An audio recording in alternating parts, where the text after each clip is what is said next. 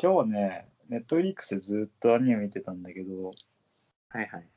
あの、リラックマとカオルさんって知らないあ、知らん。コマ撮りで撮ってんだよ。あの、要はあの、ノンストップアニメーションだっけあ、ストップモーションアニメーションだっけほら、なんか、コマ撮りのさ、写真撮って、それをつないでアニメにしてる。はいはアいニメーションしてる。まあ、10分ぐらいの短いアニメで、ネットフリックスオリジナルで13話ぐらいあって、今日一気に見ちゃったんだけど。 まあなんか、それぐらいかなと思って。でも、そんな、今日見たばっかだから、特にそう、感想ぐらいしかないけど、5分ぐらはいい。。全然、全然感想感想を教えてくれたら。いやなんかね、まあ、リラックマたちと、リラックマってわかるよね、あの可愛いクマの、あ、いや、う自分ん、の今ちょっと、ホームページは見てる。ほんと。と、あとコ、コリックマ、コリックマかな。なんかこれ、白いちっちゃい子がいるねそ。うそうそう、ちょあざとい可愛い感じのやつと、黄色い鳥っていう、黄色い鳥っていう名前なのか、もう俺よくわかんなかったけど、黄色い鳥って呼ばれてる 鳥がいて、で、カオルさんっていう、まあ、主人公だよね、がいて、で、そのまあ、4人というか、4匹たち、よ3人、1人と3匹か、のボロアパートのなんか暮らしを短編アニメで、こう、しかもその、ストップモーションで、こう、アニメになってんだけど、 あの、最初の2、3話がすごい、なんか暗いところが多くて、10分しかないね、アニメ自体が大体約10分ぐらいしかなくて、3分か 5, 5分ぐらいがすごい暗くて、これ、これ暗いん今、ホームねページ俺思わなかった、俺もちょっとねののほほんとしたやつが見たくて、でかつ、その CM かなんかで目にした時があって、すごい綺麗だったの、映像が。うん。あの、コマ撮りというか、ストップアニメーションみたいなやつで撮ってるにしてはすごい綺麗で、なんだ、見てても面白そうだったし、まあちょっと10分ぐらいだったから、ちょっと暇つぶしに見ようと思ってたんだけど、あの、1話が ね、あの、お花見なんだけど、あの、春子さんじゃない、えっと、かおる さんが、かおるさんの、その、女友達と花見をしようみたいな、なんか LINE グループ6人ぐらいかな。で、弁当を作ってお花見行くんだけど、みんなにパスされるっていう、省かれるっていう話から始まって、まあ、リラックマに慰めてもらって、昼花見できなかったから、夜にリラックマたちと一緒に花見して、で、終わって、最後になんか今日の格言みたいな、なんか人は変わるものだよみたいな感じで終わる。みんなに省かれてるね、なんか、要はあの、女グループたちはみんな結婚とか彼氏とかその仕事とかで忙しくてカオルさんだけずっと変わらなかったのかな今年もまあ女子会で花見だよねみたいなノリで行ったら省かれたというかたまたまみんなの予定が合わなくてみたいな なんか料理とかすごいしっかり作るのになんかこうどことなく頼れないというかうんうんなカオルさんを主体にしてこう話が進んでいくんだけど会社でも合コントイレ入ってる時にその会社の OL たちの話になって今日合コンのメンバー一人足りないんだけどみたいな話になってトイレいるんだけどカオルさんがあの一人カオルさんだったらどうみたいな話になるんだけどカオルさんちょっとねみたいな感じになって省かれるみたいなでまあネタバレになるんだけどネタバレっていうよりはそのなんか女子友達とかその女子の会社で OL たちに若干省かれてるっていうシーンの回復がないわけよ、こういう緩いアニメなのに。なんか最後の方大大概ハッピーエンドにこうなんじゃん。やっぱ呼ぼうかみたいな、呼んでやっぱ面白いキャラだったねみたいな感じでこう OL 時 OL の話しちゃったら後々で盛り上がって仲間になってるみたいな。で女子女友達の方は今後予定があってみんな楽しくハッピーエンドみたいな。でも一切なくて。もうただクマと、 リラックマと、この黄色い鳥と、白いクマと4人で、ちょっとうつ展開入りながら、ややハッピーエンドで終わるみたいな。全然期待してたの違うなと思う。6話ぐらいまで見てたんだけど。あ後半はそんなことなくて、あの、ファンタジーあふれる物語に戻っていって、戻っていったっていうか、あの期待してたのがそんなベースだったから、ゆるふわの日常系に戻っていったんだけど、そんな、そんなアニメだったっていう。うん、全全体の感想としては面白かった。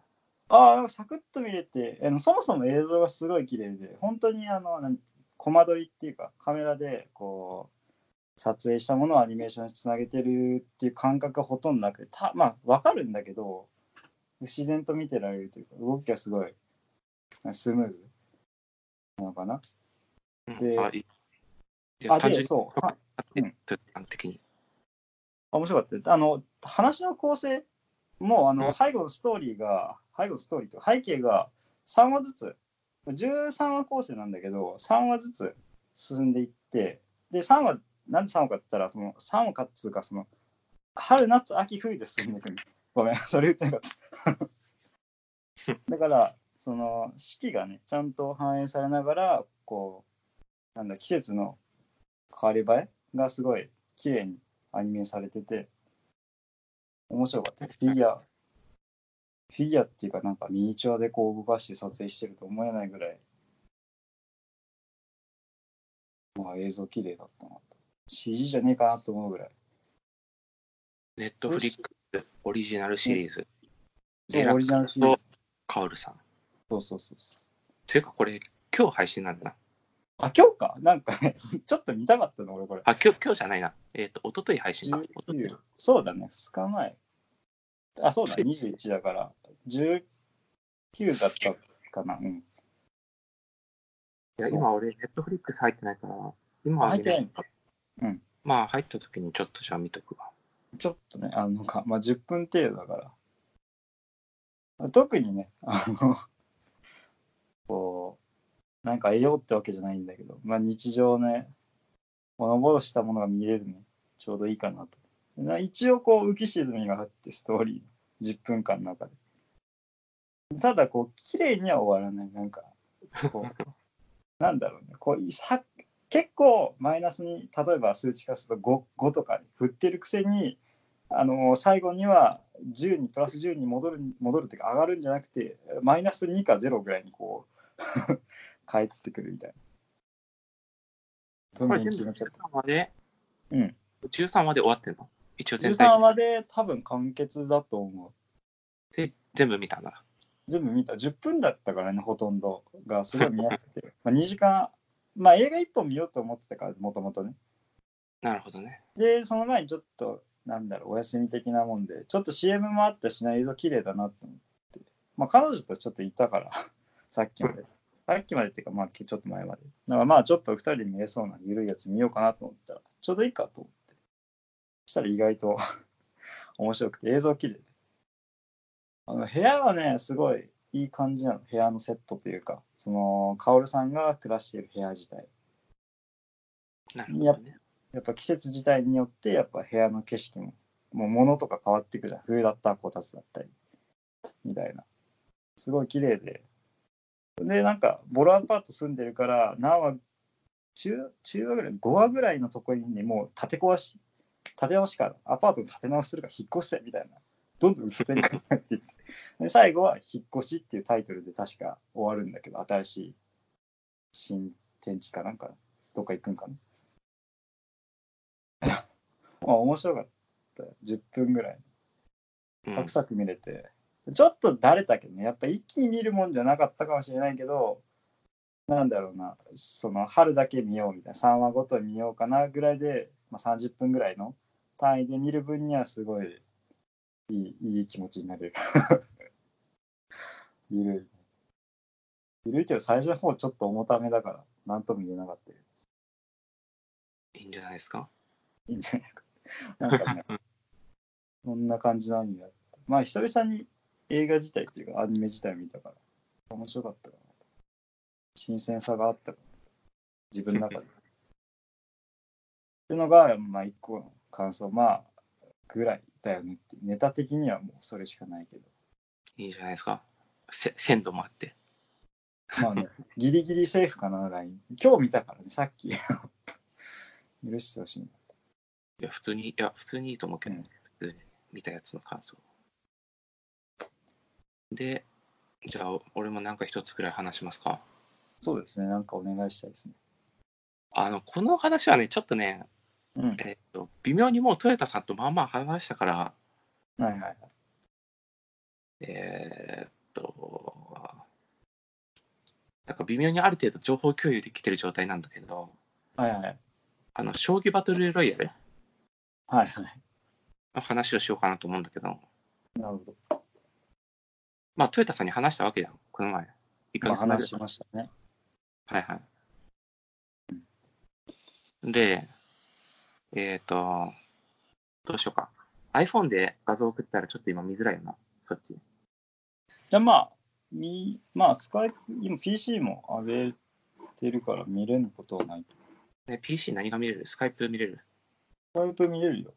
あじゃあスカイプ PC で送るか。で、将棋バトルロイヤル。まあ、トヨタさん1ヶ月前ぐらいに話して、うん。このアイディア面白そうだっていう話をトヨタさんにして、はい。で、トヨタさんが iOS アプリを作ってくれるっていうことで、iOS の勉強を始めるっていうことになってたんだけど、はい。結局、まあ、意外と、意外と進まないですね。まず、教材を人なめするっていうかか形だけど、う、もうん90、96ページかな。この間電車で見た から。変数の格納をしてるとこですね。まあ3週間か4週間ぐらいで、本1冊読んできてねぐらいの話をしたんだけど、結局、まあ、そう納なら期オーバーですね。でうんただ一応ちょっと、あのー何使用まとめみたいなはいはいはいはい。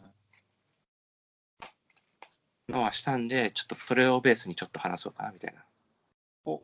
ネタが上がってきましたね。画像確認してもらっていいですかパス。はいパソコンで見れる入れますよ。いかがで すかえーあの、某、某、某任天堂の某、某人気携帯ゲーム機では、こあ、まあ、はめ込みしてるのはね。はいはれ。はいはいはい。い。いかがですかこんな感じで一応ちょっと、もう、最高だね。コンセプトこんな綺麗にまとまってんの。広告っぽく。 1ヶ月前に話したときは、もう完全に言葉で喋って理解してもらうっていう形だったんだけど、一そう応、これはイメージ画像的なやつも作ってはいはいはい。見てるんだけど、こういう感じでイメージは合ってましたか俺が話した内容と。ちょっと待ってください。今、拡大ができなくて、微妙に遠くて。確かにスカイプこれ拡大難しいな。まあ一回ダウンロードして。そうそう、ダウンロードしてるところなんですよ。で、今、どこに放り込まれたかわかんなくて、ああ、なるほどね。まだあった。はいはいはい。今、落としてきました。99人でオンラインプレイの全員が同時多発まあじゃあちょっと、はいはいはい。これベースでちょっとルルールを読み上げようか。はいはい。まあ将棋と、いわゆる、まあ、最近流行るのバトルルロイヤルゲーム。はいはい。まあ一周コラボ。はい。まあ、なんか、結構あったりするよね、一種コラボって。まあ、ぷよぷよとテトリスとか。結構目立つよね。なんかこの話してる時もなんかあったよね。なんかあったっけなんか、ぷよぷよの、あれ、俺が知らなかっただけかな。あのぷよぷよのネット対戦じゃあネット対戦は当たり前だよ。なんだっけ。テトリス 99? あ、テトリス99か。そうそうそうそう。ああ、テトリス99とかもね。そうそうそうまあ、あれ、石コラボじゃないけど。いや、まあ、あれも一種コラボっちゃ一種コラボだけど。まあ、そういう感じで、本来違うゲームの2つのジャンルを合体させて、1つのゲームを作るっていうのは、まあ、普通にちらほらある話だと思うんだけど、うん。まあ、その1つとして、将棋とバトルロイヤルっていうアイデアをまあまとめたものなわけなんだけど、まあ、基本的には、将棋とバトルロイヤルをほぼそのまま極力合体させたものっていう。はい。で、まあ、イメージとしては99人オンライン対戦プレイと。で、敵軍の玉をすべて打ち取り、天下統一を目指すと。うんまあ、ドンカツね。まあね。はいはい。ドンカいいツじをゃないで目指すかすどとう。かはいはい。で、全員が同時に指す単単性はい。先手後手っていうのはなしと。なるほどね。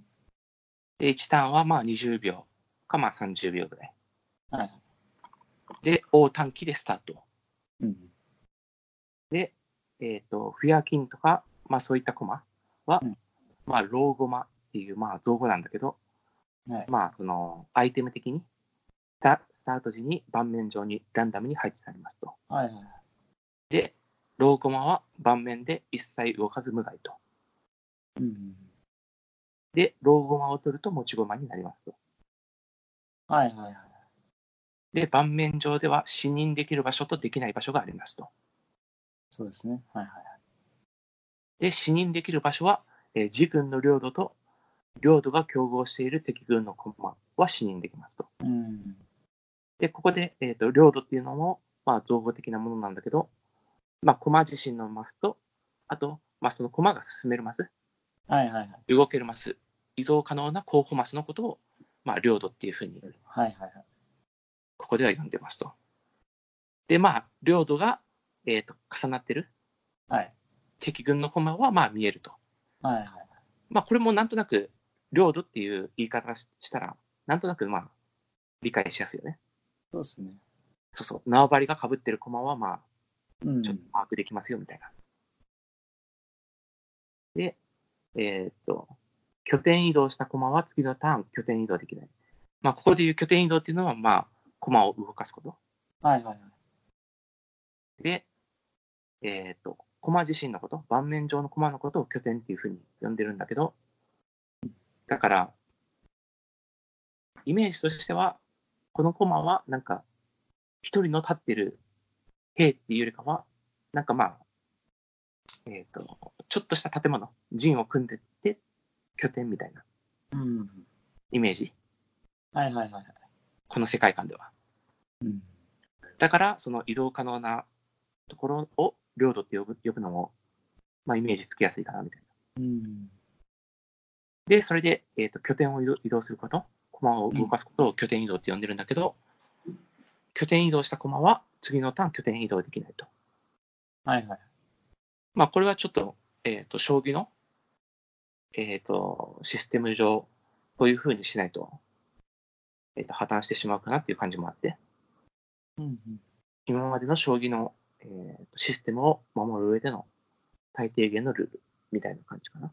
はいはいで、えっ、と、自軍と敵軍の拠点移動先が被ってしまった場合、うん同時に指すことになるから、まあ、たまに被ってしまうこともあるでしょうとうん。そういった場合は、拠点移動失敗として、そのターンは互いに拠点移動しなかった扱いになると。うん。はいはい。こ今のところ疑問はありませんか特に拠点を移動したコマは、えー次のターン拠点移動できないってのは、えー、ともう一回それはまあ単純に次のターンはそのまま連続して動かすことはできないっていう。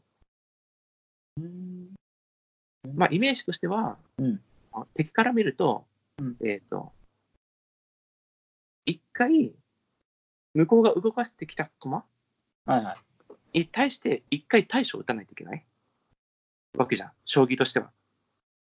先手後手あというこーとまあ歩が一個進みましたよっていう対してそれを受けて何かこっちを動かしていけないはいはいそういう感じで将棋のあのシステムって成り立ってるわけだから、はいはいはい同時で指すとき、同時で指すっていうこの将棋のルールルールの中で、うん連続して動かされると、そこが破綻してしまう。ゲームバランスが。はいはいだから、えっ、と、2ターン連続で同じ駒は動かせないよっていう、ルールは必要かなって思う。同じ駒玉以外のってことんじゃあ連続で同じ駒動かせないそうそうそう。ああと、その、特に顕著なパターンとしては、うんえっと、何ターンも同じ駒を動かせるってなると、はい。えっと、ずっと王で逃げまくれる。玉を逃げまくれる。あーあーそうそう。王手をかけても、さすがにどっか逃げ道はあるから、ずっとそれで避け続けるみたいな。前も確認して、なんか、あれってなって、今もあれってなってるな。えーっと。例えば、O を最初短、短期でいいんじゃんうん。紹介時。うん。これってどどういう時に規制が発生するのその2ターン、拠点移動したコマは次のターン、拠点移動できないっていうのは。おお、もう一緒よ。全部。どうも一緒じゃあ、最初降り立ってさ、1個動くじゃん。うん2ターン飛ばしになるのでもね、えっとね、うん基本的に、うん将棋の盤面って、あのー通常の将棋を、まあ、参考にして、その何、アイテムの配置を考えると、大体2コマに1コマは、何らかのコマがいる形になる。うんだから最初、盤面上に降り立ったときに、うん周りに、もういくつか、えーっと、老後マはいるわけだよ。このなるほど。イメージでも、はいはい、いるね。そうそうそうそう、だから最そ初の、 1日目の、うんあの、イメージ画像があるけど、はい O が降りて、O 短期で何もない状態で、周りに老後マだけしかいない状況なんだけど、うんまあこういう状況に多分なるわけよ。うん、だから多分イメージとしては、まずどどれかの老眼を取って、次のターンはその老眼を貼るみたいはいはいはい。な。で、次また O を動かしてみたいなな。るほどね。そうそうそうそう。じゃあそんなに困ることないんだね。で、一多旦分そんなあることはない。はいはいはい。なるほど。なるほどね。了解です。続けてもらって大丈夫です。とりあえずここまでは大丈夫ですか。はい。なんかまあそこ、最初の時点でなんか遅くなるかなと思ったんですけど、そうでもなさそうですね。ロゴマが存在忘れてました。OK、そうです。で、えーっと、O を打ち取ると、その軍の配下は自軍の配下になりますと。はいはいはい。まあ、このこれはまあその通り。まあ、玉を取ったらうん、その玉の配下配下だった駒は、もう自分の駒として扱えると。はいはいはい。まあ、持ち駒も含めて。 O 以外の、まあ、そうね。領領土というか、コマたち、ロゴマだ、ロゴマというか、持ってたあとね、玉は、まあ、さすがに退場扱い。まあそうだよね。そうそうそうそう。もう打ち取られてるもそうそうそうそう。んね。だから、これとかは、まあ、いわゆるバトルロイヤルの、うんあのドロップアイテム的な、うん。敵を倒したら、持ってるアイテムを手に入れるみたいな。はいはい。まあ、そういう感じで分かりやすいかなっていう。ちゃんとバトルロイヤル感のある感じで。そうですね。で、えっと、持ち駒は、えっと、領土上に貼ることができます。うんうん。だから領土上じゃないところ、自分が見えてないところにうん、コマがいるかどうかもわからないところに貼ることはできませんと。はいはいはい。まあそこれもまあ直感に沿ってるよね。うんで、えっと、コマの向きを変えることができますと。うんいわゆるもう、前とか後ろっていう概念がないから、うんえっと、負の向きを変えたいことみたいな。うん左に向けたり、下に向けたいっていうことがあると思うんだけど、まあ、そういうこともできます。まあ、それも、えっと、拠点移動と同じ感じで、一段消費ししますよ、みたいな。はいはい。で、えっ、と、飛車、角、強者は、えっ、と、各向き4マス先まで領土としますと。ああ、これに制限がついたね。あ、そうね。前回前聞話いしたて。ときは、結構ね、ここら辺どうしようかっていう話だったと思うんですけそうそうそう。で、いろいろ考えて、えっ、と、4マス先まで、えっ、と、領土としますと。ど。はいはいはい。これ十分も、強い。はいはい。えっ、と、ちゃんとした理由があって、はい。普通の盤面って、えっ、と、9対9。9×9 なの。はいが、通常の将棋盤なんだけど、はい。それの中央に置いた時の可動範囲。ああ、なるほそう、角を、を角や、えー飛車とか香車を 9×9 の盤面のど。はいはいはい。真ん中に置いたら、まあ、一番遠いところで4マスずつ動けるよね、みたいな。うんうん。で、あと普通にちょっとゲームシステム上の理由としては、うん基本的には画面上に表示できる、表示するのって、多分 9×9 をベースの方が多分いいと思うわけよ。はいはい。で、そこから先も広がってるから、9マス、9×9 プラス各方向1をちょっとずつ見えるくらいのはいはいはい。をゲーム画面として見えるくらいがいいだろうなっていうのがあって、ああ、なるほどね。で、うん。最低限、うん。王王手をかけることができる、もしくは王が移動した先にアクセスできる駒っうんていうのは、もうちゃんとなんか視点移動しなくても、最初の画面でパッと判断できるようにしないといけないから、うん。なってくると、 4マスか。パキっていうのが、まあ、ちゃんと合理的に当てはまってるかなみたいな。はいはいはい。王が移動した先に、まあ、角がアクセスできるとしても遠くから、はい一応チラ見できる。ちゃんと最初の画面で角がいるっていうのはパッと見てわかるから、はいはいはうっかり移動して、遠くから角がいたから王が取られるみたいなことは避けられる。い。うん。ということで、まあ、角向き4マス先まで領土になるっていう感じ。はいはいはいはい。で、えーと他のルールとしては、えー、と玉の領土に、えーと拠えー拠点移動したら、まあ、なることができますと。ああ、なりシステムどうしようかって言ってたまあ、これもまあまあ、おおむね妥当かなみたいな。の。うんうん。理由はお王の首に、まあ、刀を、ね、受けたらうん、覚醒できるみたいな。まあまあ、おおむね妥当な。ああ、玉ってそれか。えっそとう、、敵敵玉の後に短短期の玉だけでいいってことえっと、要は、正方形の 3×3 のこの範囲ってことそれとも、そうそうそあ、そうそういうことね。じゃあ、各自プレイヤーの影響は99人、まあ100人か、の玉の単位ってことだよね。まあ、自分の玉は99人だけど。はいあはいはのだから相手の玉のい。うん、相手の玉の周り、周り。 3×3 のマスにはいはい。入ったら、まあ、なることができますと。そのちなみに玉を取った後、まあこれはちょっともうそれるけど、玉取った時のそのまコマ自体は慣れるっていいんだよね。あ、まあ、それは慣れるでいいんじゃないそれはは慣れるでいいでいいでしょう。 なったようなもんだよね。まあ、確かにちょっとそれは考えてなかったけど、えまあまあ話はそれるんだけど。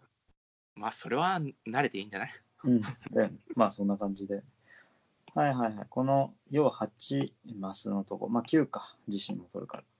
ね、入ったらか。なるほど。じゃあもう、前言ってたのは領土に入ればみたいな感覚だったけど、今回はもうこの狭い範囲でしかなれないから、結構まあ難しいのプラス、まあそこまで近づくリスクを負って、もう本当罪の状態にまず持ってかないとなれないくらいか。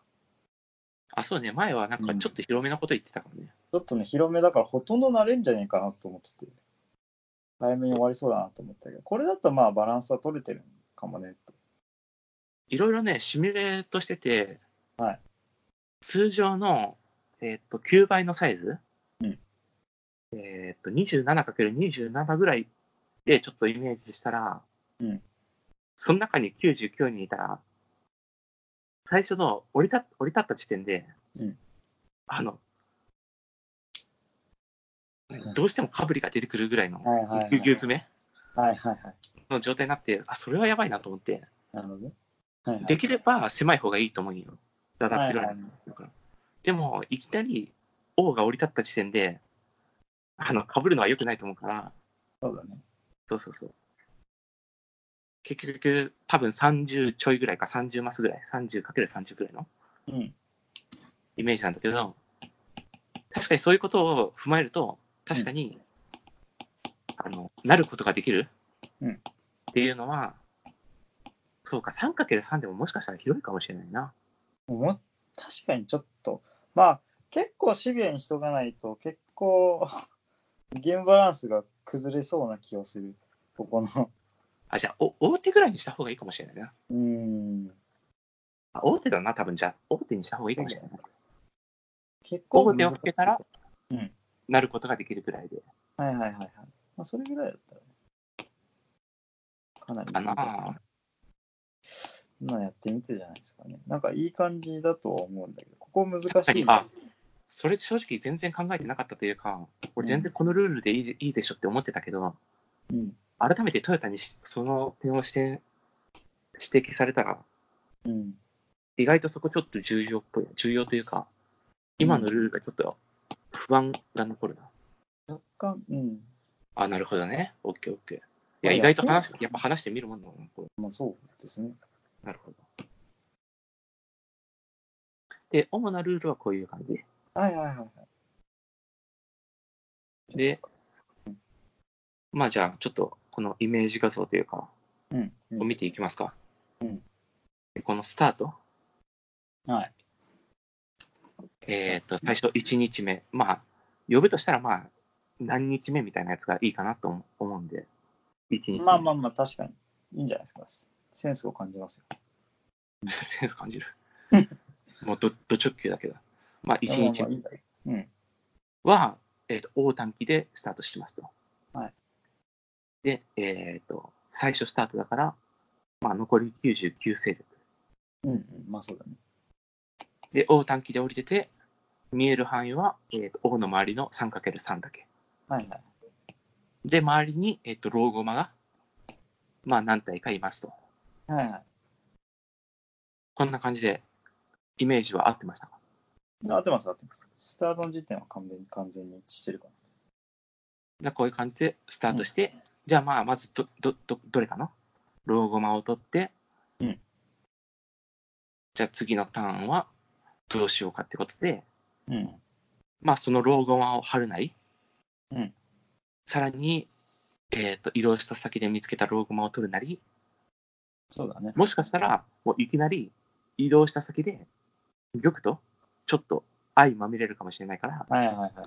一回ちょっと避けたりみたいな、はいはいはい。みたいな展開が、まあ多分最初の1手2手ぐらいの展開。はいはいはい。で、じゃあ次序盤に行きますと。はいはい。で、この序盤は、こういう感じ。いくつかはい駒も取って、で、駒も張ってて、うんで、まあ敵もいてみたいな。うんうん。で、敵も、えっ、と、2勢力ぐらいいる感じ周りに。見える範囲でそう。だね。見えてるね。はいはい。えっ、と、赤色っぽい雰囲気のやつと、はい青っぽい雰囲気の駒が。うん。一応まあ、軍は、えっ、と、識別できるような感じ。うんこの駒はどの軍だよね。この軍、この駒はどの軍だよね。みたいなうん。ことは確認できる感じがいいかなっていう。そうっすね。で、えっ、と、駒を、えー拠点移動したときは、えっ、と、うんその前のターンから拠点移動したやつうん。っていうのは、あの、この金とかの感じで、矢印とかで、はい。このコマがここからここに移動しましたっていうのが、ちゃんと表示されるようになってますと。これどの、どのフェーズちなみに、これは動かしましたで、みんなで動きますっていう感じこれは基本的にもうこのターンの間はずっと表示しておけばいいんじゃないかなっていう。ああ、もう後続的な表示ってことね。もうこのそう、そうで、このコマは、 20秒のはいはいはい。そうそうそう。で、このコマは、このターンでは動かせませんよっていうのも、ああ、その表示でもなるもんね。そうそうここはこいつはもうその表示でもある動かないよっていうのを、確かに。っていうのもあるから、まあ基本この矢印みたいなやつは、そのターンの間は表示してるみたいな。なるほどね。っていう感じで、今、うんえーっと、自分としては、ちょっと守りを固めるために金を寄せて、そしたら相手も金をよ寄せてきたみたいな感じはいかはいなはい。まあ、白対赤、赤っていうか、まあ、オレンジっぽい体勢になってるのかな。で、残り92勢力ぐらいみたいな。はいはい。で、左下には、まあよくあるバトルロイヤルみたいな感じで、うん豊臣家が長宗壁を撃破みたいなことがちょっと流れたりしてる。はいはい。まあ、ログ的な何か。独的なやつがね。っはいはていうのが序盤だった。い。うん。合ってますか、イメージ。いいんじゃないですかね。はいはで、次、中盤に行きますとは。で、中盤になってくると、どんどんやっぱりエリアが迫っていきますと。い。ああ、なるほどね。そうか、そうか。バゾロアだもん。そうそうそう。大事な要素忘れてた。そうだあ、これパッ、パッと見でエリアって分からなかった。ああ、いや、ちょっとおしゃれな擬はしてんなと思っ て。エリアね。はいはい。そうそうそう。これはエリアが迫ってききてますと。わかるわか145日目。つまりまあ145ターン目。る。はいはい。もうこの時点で、だから、えーっと、もうすでに時間は1時間ちょいぐらい経ってるんだけど、なるほどね。そうそう。エリアが迫ってきて、周りに、これは、えーっと、自分含めて4勢力、一画面にいるような状況。はいはい。緑、オレンジ、水色、黄色と。で、まあ、エリアが迫ってきてるから、それから逃げながらうん戦いつつみたいな、周りのやつと。はいはい。で、この今起きてる状況としては、相手の馬が俺の王を取ろうとしたけど、間一発避けたっていう状況。だはいはいはい。からこういうことも起きるわけよ。四角外からの、四角外じゃないか。これ見え四角外ではね、単純に王手がかけられていて、うん。その王を取ろうとしたタイミングで、同時に王が拠点移動して、間一発避けたはいはいとはいいう状況。こういうこともまあ起きうるよっていう。なるほど。重なってるのはそういうことか。あのーなるほどね。残像が重なっているとはそういうこと。はいはいはい。こういうことも起きますよって。うんだから確実に王を取ろうと思ったら、王が移動したタイミングで、そのタイミングで、狙うしかないっていう。はいはい、そはうい。確確実に取るんだよね。まあ言ってみれば、まあ、中盤の145日目の画像がもう王が動けないからここでまた馬が馬はもう動けないのかだから緑陣地かもしくはまあ他陣地のメンバーから見て取れそうなやつで動くと、まあ、今んとここれ取れそうなやつないけどまあたまたまその逃げ先でちょうどいいからいたやつが取れるってタイミングではあるで、左の下には、まはあ、い歩が打って、まあ、打たれた場合は、まあ、こういうエフェクトみたいなのがあるあるといいかな、みたいな。ああなるほどねこれもうぶつかったってことねぶつかったというか、歩歩を張りましたよって、持ち駒の。あ、貼りましたってことね。はいはいそうはい。なるほどね。そこに置きました。なるほど、ここから読み合いがまあ一応発生するわけか。こん詰めてこうすると、ここに置いてだとすると、ここにあいろいろあってみたいな。難しいな。プでレイヤーまあ側すげえむずいな。はいはい。残り42勢力ぐらいかな、みたいな。はいはいはい。まあ、こういう感じですと。はいで、次、終盤に行きますと。でもう終盤になってくると、もう円が縮まってきて、エリアが縮まってきて、もう 9×9 未満のうんマス数しか残ってないとうん。という中で、残り3勢力、568日目、もうずここで多分3時間目とか4時間目ぐらいに多分なるんだけど。相当気が遠い。まあでも将棋ってそもそも普通にそれぐらいしたりするじゃん。うーん、なるほどプロの将棋って8時間ぐらいかけてやるじゃん。まあまあ、確かに。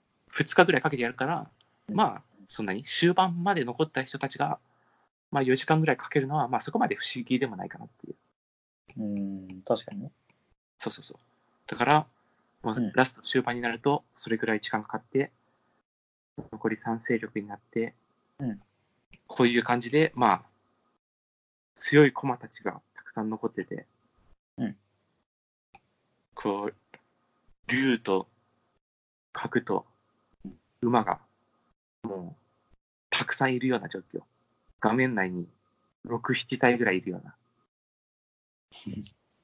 まあね。で、こう、最後の天下統一を目指すと。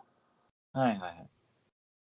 で、別にこういう時に強いやつだけじゃなくて、なんか逃げ回って、なんか弱いけどいるようなやつも、ちらっといたり、よくあるようはなバトルロイヤル、まあね、紛れてるのそが、うまあ、ピンクみたいあの、い、イモりまくってて、な。はいはいはい。弱いけど一応生き残ってるみたいな。やつが左にいるピンクはいはいはい。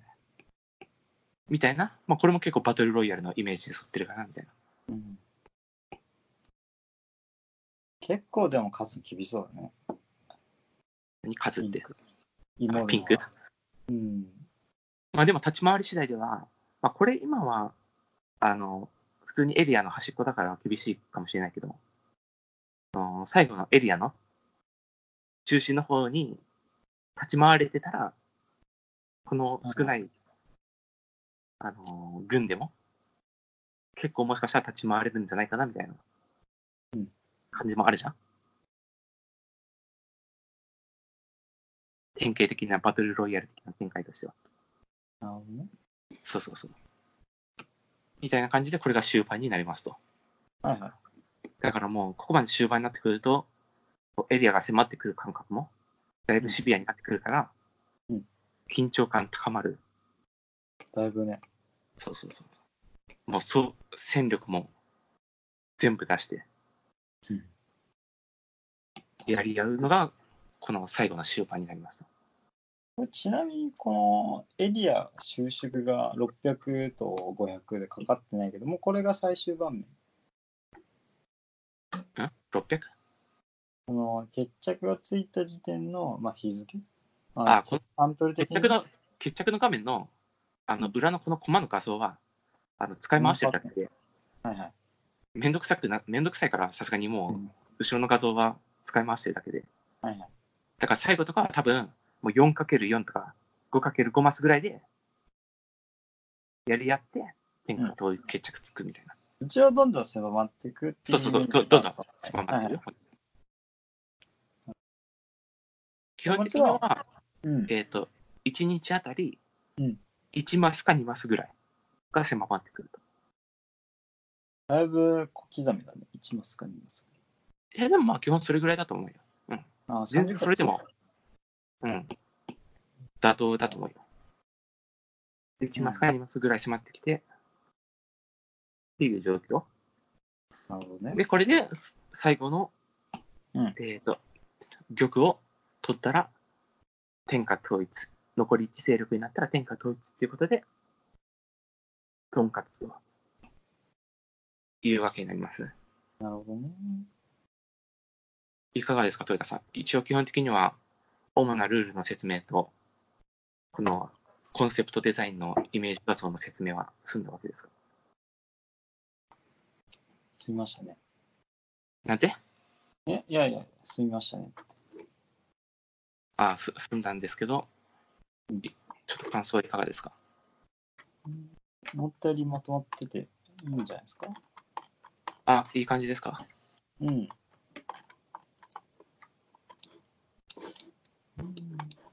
とりあえずこれで、ほとんどもう破綻は起きてないと思うんだけど、ゲーム的に。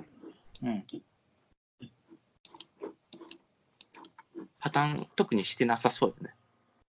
仕組み的にはもう破綻はしてなさそうな気がしますね。あとバランスぐらいじゃあ一応、ここの紙に書いてる、まあ、特筆ポイント的なところも読み上げると、まあ、将棋、バトルロイヤルゲームという二大競技が、まあ、元の、えー魅力、世界観を損なわずに、高い次元で合理的に融合した新一種コラボ。っ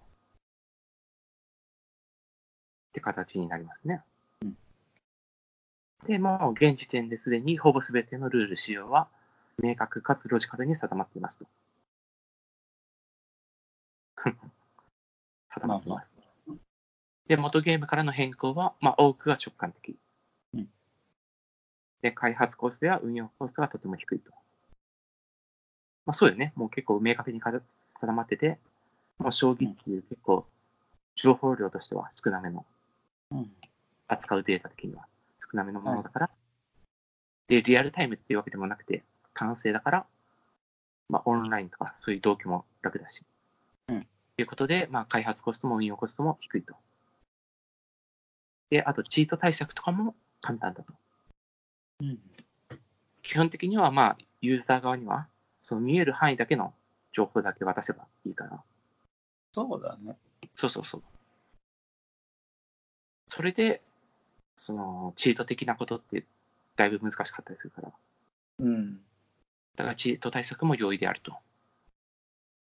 うんで、あと、この、えーと、将棋、バトルロイヤルゲームっていうのは、まあ、もともと競技人口が多いから、まあ、プレイヤーの学習コストが極めて低いと。まあ、将棋知ってればできるよね。そうそうそうそう。まああとはバトロワのこのルールをね、覚えればいい。まあ、バトルロイヤルも結構やってる人も多いし、認知度も高いからね。ちょっと難しそうだけどね。やってみたさはあるね。ということで、まあ、特筆ポイントとしては、そういう感じ。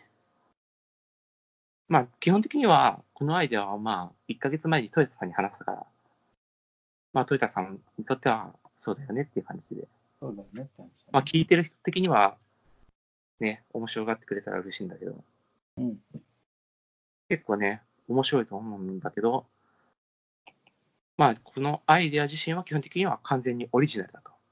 もう、うん俺の完全にオリジナルの。検索しても全然出てこない。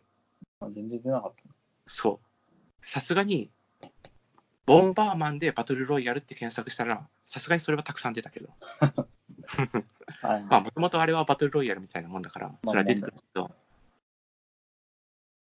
意外と、将棋でバトルロイヤルって全然本当言ってる人いなくて、うんもう完全にオリジナルアイデア。はいはい。一応、普通の将棋の、えー、と変則将棋として、えっ、と、ステルス将棋っていうのがあったりするんだけど、うんその相手の駒が見えない、うんみたいな。はいはいはい。駒が見えないというか、自分の駒の周りしか見えない。はいはいはい。だからちょっと似たようなやつ。ちょっと似てるね。コンセプトはでも、あくまで、それもなんか自分の駒がの周りが見えるだけで、まあ、基本的には普通の将棋のあれだし、はいはいはい。あと、その見える範囲っていうのも、そのステルス将棋はうん、単純に、えーっと、どの駒も、周りの 3×3 しか見えない。はいはいはい。うん。だから、俺のこのアイデアのルールともまたちょっと違う。その見える範囲と見えない範囲のルール決めだいっぶ違うね。はいはい。ていうので、まあ、基本的にはもう完全にオリジナルって言ってもいいかなっていうぐらいのうんうん。アイデアですと。で、なんでこれを思いついたかっていうのは、まあ、つい先日発売された、まあ、リアルタイム将棋ってやつ。はいはいはいはい。まあ、自分もちょっと試してみたんだけど、買って。はいはい。まあ、あれを見たときに、単純に、 あんまりこういうことは、嫌なことは言うべきではないけど、ま、つまらなそうだなと思ってうん。なんか、将棋の魅力が失ってそうだなと思って。はいやるならバトルロイヤルとかそっちのの方が可能性あるでしょうっていうふうにちょっと思っててうん、それでちょっと自分の中で何気なく考えてみたら、あれもしかしたらいけるんじゃねって思ってうん、面白いんじゃねと思って、ちょっと内容を詰めたのが、まあ今回の将棋バトルロイヤルっていうはいのなんはだけど、ちなみにトヨタさんやりましたリアルタイム将棋。い。やってない。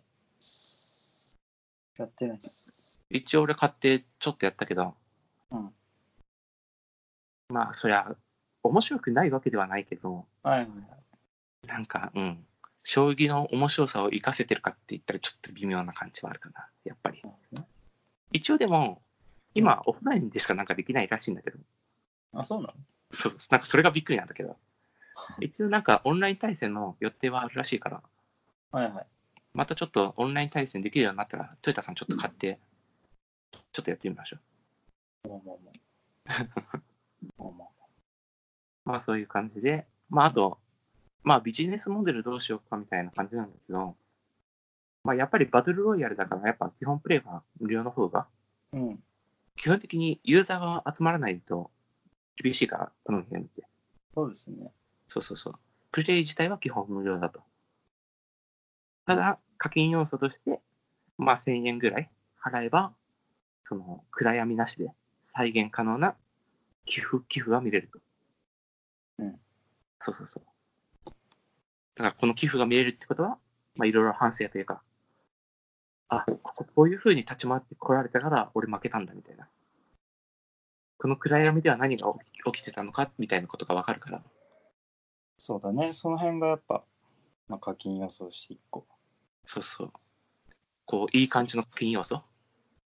いいと思う。変にコスチュームとかっていうだけじゃなくて、明確になんか嬉しい。嬉しくて、まあ納得感のあるうん課金要素になるんじゃないかなみたいな。で、ここまでがっつりいろんな内容をまとめて、こんな、いうのイメージ画像。うん。正直、このイメージ画像、むちゃくちゃクオリティ高くない頑張ってると思うよ。いや、パッと見、マジで、本当に市販のゲームの、ね、宣伝用のあー見えるぐらいのレベルじゃない。なんか、まあ、パッケージされた、まあ、快適ではあるけど、そのゲームパッケージの裏側に近いものを感じた。そうそうそう。俺もここまでのクオリティになると思ってなかったから、ね、デザインいいですよね。ここ4日間ぐらい、4日5日間ぐらいずっとこれしか、ずっとしてなかったんだけど、そうですか。で、このロロゴ、ロゴみたいなやつも一応作ったんだけど、一番上のね、うん。ここまでやってるんだけど、えっ、と、しょ特に、えっ、と、明確に作る予定みたいなのはないと。うんまなあ、んで特に予定はないけど、まあ、ん将来的には、正直だいぶ自信があるから、何らかの形で実現されればいいかなみたいなことは漠然に考えていますと。いう感じですな。うん。まあ、一応この画像以外にもいろいろ細かい内容はいろいろ考えてるんだけど、うんまあ、人に紹介するときは、まあ、これぐらいちょっと簡単にまとまっているものを見せようかなみたいな。はいはい。一応ね、もうちょっと細かいルールとかは一応決めてるんだけど、一応それもね、資料としてはまとまってるんだけど、うんまあ、ちょっとこの一枚、ペラ一枚の、なんか宣伝用の画像みたいなやつは、チラシみたいなやつは、以上かな、内容としてはうん。いかがですか、豊田さん。いいんじゃないですか。最初からこれが来たらもう暑かった。まあ、暑いだけだけど。いや、これ、準備するの大変よ。うん。しかも、だって細かいルールとかもやっぱり1ヶ月ぐらいずっと考えて、あ、やっぱりここってこういう風にした方がいいよなって思って、細かいルールの修正もたくさんあったわけだから。ねえだって、豊田さんに前話した時って、思いついて3日とか4日ぐらいでもう喋ったからな、豊田さんにな。そうですよね。だいぶ、あれ、それどうすんだろうなと思いながら思ってたところが、まあ、もう明確に出てきた。そうそうそう。 4マスの縛り合いととってもいいんじゃないですか。一番気に入ったかそう、この4マスの縛りとかも、これも結構最近かな ?1 週間前ぐらいかなちゃんと決まったの。いや、なかな。な理由かも綺麗だし来た。なって。そう、理由もだいぶ綺麗。うん。理由も綺麗だし、ちゃんとゲームシステム的にも、うん。バランスが良さそうそう明確にあのうん。落ち着く理由があって、だいぶいろいろんなルールが綺麗にはまってて、うん。いけるんじゃないかなっていう。ですね。一個だけ気になるのは、あれ、やっぱ自分とそのその他の分けがむずいんかなと思ったりしなくもない。ああ、一応今このイメージ画像でやってるのは、うんまあ色分け。コマに色を塗って、敵か味方か見分けるっていう形だけど、単純に1からまあ100までのその、まあ、パレットの色をこう振り分けてもいいけど、まあ、識別つかなくなったりする。プラス、あ見えてる範囲だけの色振りを生成してもいいけど。基本的に、あそうの、うんユーザー間でその色の割り振りをうん共有する必要はないわけよ。そうですね。そうそうそう。どのでユーザーが見えるかは。うん。かつ、一つの画面で、うん。えーっと、基本的に O を中心に周りを見渡るうん見渡すわけだけど、まあ、数はしょ所詮知れてるわけよ。まあ、多くて多分90ぐらい、9から10ぐらいなのかな。そんなにそう、見えてない10見れたら多いかなぐらいのすごい多い。感じだから、うんその、なんだろう、別に99色必要なわけではない。そうだね、そうだそね。うそうそう。だから、色分け、まあ、色分けが正しいかどうかは分かんないけど、うん、もちろん色分けを前提として、色分けだとしても、うん、別に問題になならないかな。99色必要だろうみたいなことにはならないと思俺ちょっとバカだからあんま分かんないんだけど、 あの、要は切り替わり式で色が見えたりってことだよね。そのプレイヤーごとの、要は各各々の視点からは判別できる、まあ、色が振られてればいい。で切り替場面切り替われば自動的にこの色が生成される。各ユーザーごとに色が振られてる。振り分けられるねんかな、場面ごとに。ば場面ごとっていう言い方がちょっとよくわかんないけど、まあ、基本的には、まうん。そのうん各自のユーザー視点で、うんどの群に色が割り振られるかっていうのは、まあ、そまのあ個別に違うっていうわけね。敵か、その敵単単位の、敵1単位の敵の割り振りと自分が分かればいいわけだよね。単純に、一人のユーザーから見えて。で、まあ、基本的には、うんあの試合が進む中で、つうん近くにいる敵は何ら何らかの形でやられたり、自分が倒したりするわけだから、うん後半にその色は使い回せるわけよ。まあそうだよね。常に色を使い回してる気がするんだけど、まあ、だ切かりら替わりが若干難しいかもなっていう。そうでもないか。まあ、まあ、一色応気をつけないといけないかなぐらいで、問題にはならないとは思うよ。ですね。ただ、うん。色の切り切り分けが正解かどうかっていうのはちょっとあるんだけ微どね。妙。確かに。まあ、でも一応やっぱり、パッと見で、うん。このコマがどの群かっていうのを分かろうと思ったら、やっぱりうん色かなっていう気はするよね。で、まあ、色のままとりあえず話を進めて、色で決まりまして、まあ、うまくいくように、なんかシステム的にも問題ないですってなった時に、さっき言ってたビジネスモデルで、例えば全部買い切りで、くらみなしで見せますよってなった時に、そうなってくると、誰がどの動きしてるかって欲しいんじゃない色で分けると、やっぱ99色とか100色必要になってくる。だから一応、えーっと、まあさすがに暗闇なしの再現の時は、うん。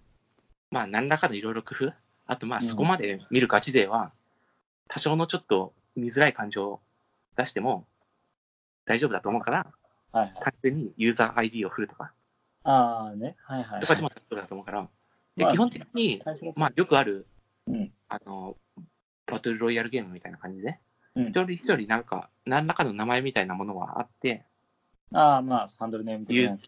ハンドルネーム的な。うん。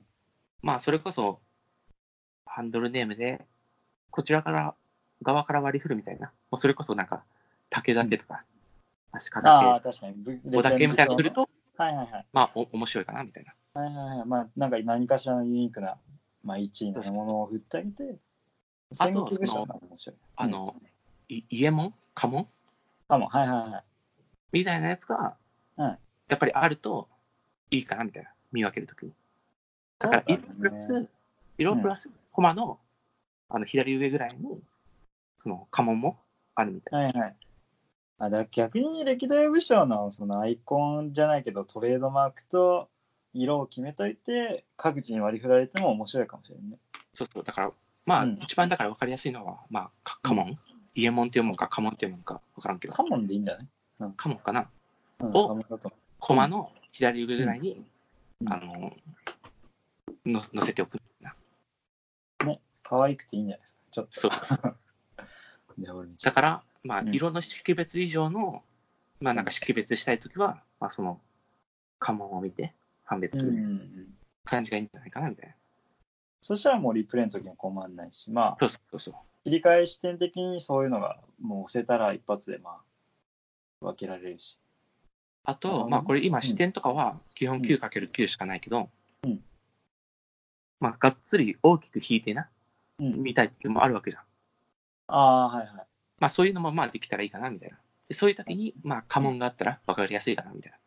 この辺あーに、ここのう、主張するごとに、軍が多いよみたいな、みたいな。カモになっていって、パッと見の総力的に、はいはいはい。みたいなのも面白いかもしれないけどね。なるほどね。まあ、識別はなんかそういう感じで、特に問題にはならないかなっていう感じは。いいんじゃないですかね。いろいろ夢広がりますね。面 白い。なんか、それこそ日本地図を舞台にして、マスを疑似的に。ああ、いや、もうそれも全然考えてるけど、うんまあ、それはまあ、まあ後回先しのでいいかな話でみすたいな。いできてからの話だけど、なんかいろいろこう、応用が効くよう なや、でもね、そうでそれすがもやっぱ面白い。あの、日本地図はまず考えるよな。そうそう。日本地図でうん、それをば盤面として、ね。で、その盤面に沿って、あの、何家とかっていうのがあったりして、はいはいはいはいで、アイテムの、その、ローゴマの割り振りとかも、ある程度偏らせる。歴史的なあれにはい沿って配置してみたいな。はいはいはい。やったら面白いかもしれないね。そうですね。なんか、まあ、そういう、なんかシミュレーションゲームを知ってるような気もしなくないけど、まそういえばさ、あ、うん、うん、話、話変わるというかあれだけど、いたん、いいよ。あの、信長の野望ってさ、はい。あれオフラインゲームでさ、うんオフラインゲームだけどさ、あれバトルロイヤルだよね。はいはいはいはい。まあ、そうだね。人との対戦じゃないだけで、うんバトルロイヤルゲームじゃん。まあ、俺あんまやったことないけど、そうそう、バトルロイヤルゲームない。まあ、つっても、俺、革新ぐらいしかやったことないんだけど、もう、コマ的な何かで要は戦っていくわけです。そうそうそう。で、うんあのー日本全体を舞台として、いろんな脱力が、いろいろシミュレーションやってって、最終的には天下統一するっていうやつなんだけど、はいはいはい。あれって基本相手 CPU で、ひうん人じゃないんだけど、うんまあ基本同じ感じで、うんたくさんの大名がいて、最終的に天下統一するみたいな。はいはいはい。終盤は大きい大名と大きい大名がぶつかっていくみたいなはいはいはい。感じで、結構がっつりこれに近いよね、なんか雰囲気は。うん。とかって考えてくると、あれ、そういえばなんで信長の野望ってオンライン対戦ないんだろうって、ああ。あの、ちゃんとしたあの、本シリーズの、うん。あの、信長の野望システムの、うんあれでそれこそ99人オンライン対戦とかできたら、はいむっちゃくちゃ面白いと思うんだけどね。そうだね。そうそうそう。いや、だって信長の野望結構やったけど、革新を。うんうんやっぱ終盤なんか、熱い。いろいろ能力、能力というか、うん仕組みが分かってくると、やっぱ CPU 弱いんよ。ああ、まあね。そうだそようそうね、やっぱ。だから、その頃から中学校ぐらいかな、やってたの。うめっちん。ゃ面白いんだけど、もう相手弱くて、これ人とできたら最高なのになっていうのは思ってたはいはんですから。ってことで、信長の予防のバトルロイヤルも、こうご期待ということ で。で、まあ、このバトルロイヤル将棋も、うんまあ、どうなるかわからんけど、こうご期待ということで。